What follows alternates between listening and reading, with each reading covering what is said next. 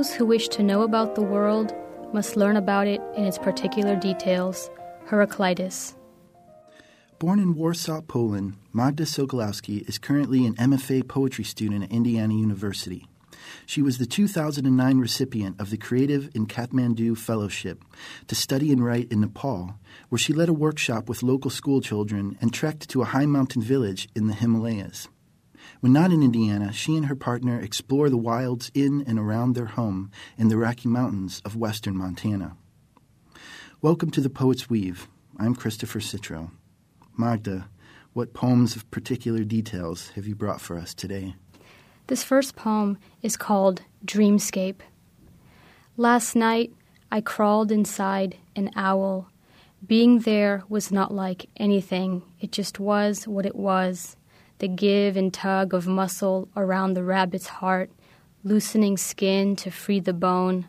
How I came to like the feel of that cold pulse quickening with any sudden movement, the turning of my beak to red, the rabbit becoming unmade, its beauty, how we became real.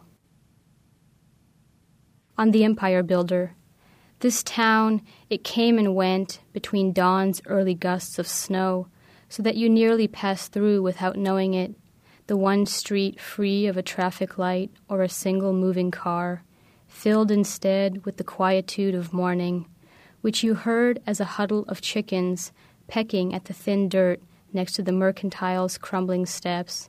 Here was the up and down of their necks, the scuttle of webbed feet, the deep clucking in their throats, a rare fluffing of wings, a few small motions again and again against the bitter cold, and the old man in brown coat and boots appearing from the side of an unpainted carriage house, drawing a fistful of seed from his pocket to feed the chickens before turning to go back. High prairie winds, how they rocked your train, slowing it down, the threat of it and you being stranded in the ditch alongside a herd of range cattle shoulders white with hardened snow. You watch the twists in the tracks, how, like the snowdrifts, they at once obscure and unveil certain details, like this town, which you're glad to leave, visible now, then smaller and small, until what remains is a thin film of buzzards. Implements. It takes a good force once the flat side of the spud bar is up against the unbroken slope to break it under my hands, the way a bone splinters when there's enough pressure on it, or a man gone weak because his soul divides what he does into right or wrong. But there's no uncertainty like that in tamping work. I just make flat this small bit of earth where before it simply wasn't and I've got my carpenter's level to tell if what I've done here is good, if the meadowlark's song in that juniper tomorrow will go on. Saturday Reversal. When you called today, I hesitated.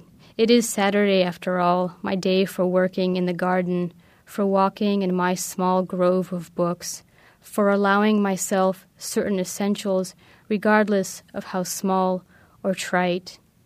You said that right alongside our way of doing things, there exists a parallel universe in which everything is done in exact reverse. Time does not travel forward but back. Words are not spoken but unspoken. Languages are not built but crumble instead back into the soil, as do plants. I spent the remainder of my day living out this possibility. I walked backwards to the garden, nearly tripping on a stone. But when I pulled up on the greens of a ready bunch of beets, I realized I'd made a mistake. This isn't how it would happen in the world you described. No, instead of growing taller, the greens would get smaller, as would the beets, returning eventually to seed and then becoming nothing. Was this your point? How either way, forward or backward, we wind up in the same place? But there I was, forward thinking again, so I stopped and returned to your game, forcing myself to do the reverse, return the thought to the place from where it had come. I had to unthink it. This meant I couldn't possibly go on to consider exactly what a world of unthoughts might look like, a place where words dissolve and the meanings they hold no longer exist.